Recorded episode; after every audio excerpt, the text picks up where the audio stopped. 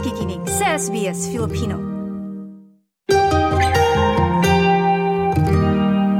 Balikan muna natin yung mga salita o mga words na talaga namang buong taong 2023 ay ating napakinggan. At alam nyo ba na ilang mga diksyonaryo at mga sinusundan nating mga koleksyon ng mga salita ang naglabas ng kanilang mga Word of the Year 2023 kung saan nangunguna dyan ang, ang Merriam-Webster kung saan inilabas nila ang salitang authentic bilang 2023 Word of the Year. Ang authentic ay madalas na o naririnig na natin ito pero para sa taong 2023, ito ang Word of the Year ng Merriam-Webster kung saan ito ay nakapagtala ng malaking bilang ng mga searches sa nakaraang taon o yung paghahanap mga sinesearch ninyo sa Google o sa online, isa yung authentic sa mga pinaka-sinearch o hinanap na salita sa taong 2023. At ang sinasabi din na ang authentic ay substantial na tinignan nga o hinanap sa 2023. Ito ay sa pamagitan ng mga storya na inilalabas at mga usapan tungkol sa AI, mga celebrity culture, ganun din sa identity at social media. Kung saan ayon sa Merriam-Webster, sinasabi nito na ang authentic ay kasing kahulugan ng salitang Ingles na real o actual o sa ating mga o sa atin sa Filipino ito ay totoo yung salitang authentic. So yan ay mula sa uh, Merriam-Webster at ganun din naglabas din ang Oxford English Dictionary sa pamagitan ng Oxford University Press na siyang publisher ng Oxford English Dictionary. Ang kanilang Word of the Year 2023 ay Riz o yung R-I-Z-Z. Ito ay colloquial noun kung saan ito ay patungkol sa estilo o style, charm o pagiging attractive ng isang tao. Inilarawan ng Oxford University Press ang RIS o salitang RIS bilang ability to attract a romantic or sexual partner. So yan yung uh, salita o word of the year para sa Oxford English Dictionary. At sinasabi rin na ang Terminong ito ay naging viral kasunod ng BuzzFeed interview kasama si Tom Holland kung saan ang British actor ay nagsabi na I have no risk whatsoever. I have limited risk. Uh, at sinasabi nga na ang pagiging viral na ito ay nagpasimula na gumawa ng mga memes sa online.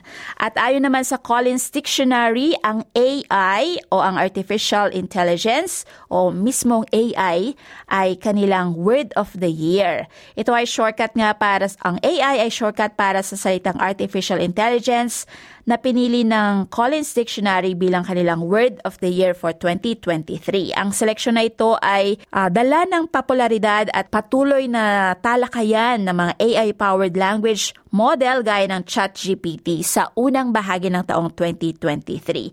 At bilang resulta, ito ay naging talaga namang pinag-usapan yung AI ano o yung mga uh, artificial intelligence modelo o human mental functions ng computer programs na ating nagagamit sa ating mga uh, pang-araw-araw o sa ating mga salita o kung tayo ay may mga hinahanap na storya o mga pag-uusap sa pamagitan ng AI yan. So, yan ang word of the year 2023 para sa Collins Dictionary.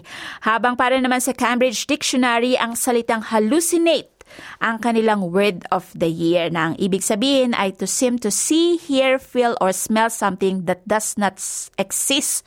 Itong hallucinate ay naririnig na natin to. Kung ikaw ay may halusinasyon o naiisip mo lang, ito ay hindi totoo. Yan ang naging word of the year ng Cambridge Dictionary.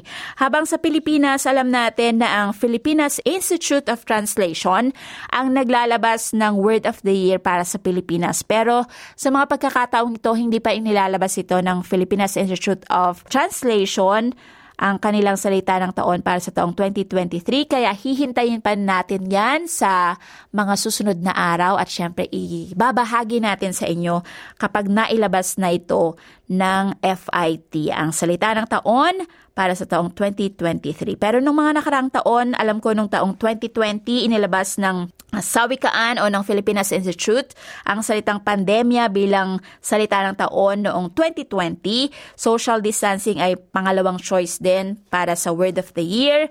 At uh, marami pang mga ibang mga salita ang naging, kumbaga ay runner-up para sa taong 2020. Pero alam natin na dahil talaga namang buong taon ng 2020 ang salitang pandemya ay medyo bago sa pandinig ng marami, pero yan ang talagang naging focus naman hindi lang ng Pilipinas kundi ng buong mundo. Kaya yan ang napili ng Pilipinas bilang uh, salita ng taon noong 2020. Pero ngayong taon, wala pa silang nailalabas, kaya aabangan natin yan sa mga susunod na araw o linggo.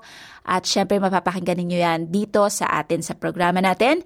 Ilalabas natin kapag alam na natin o nailabas na rin nila ang salita ng taon for 2023 mula sa Pilipinas. Ana Limulata para sa SBS Filipino.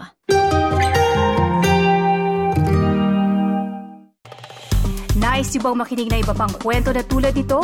Makinig sa Apple Podcast, Google Podcast, Spotify o sa iba pang podcast apps.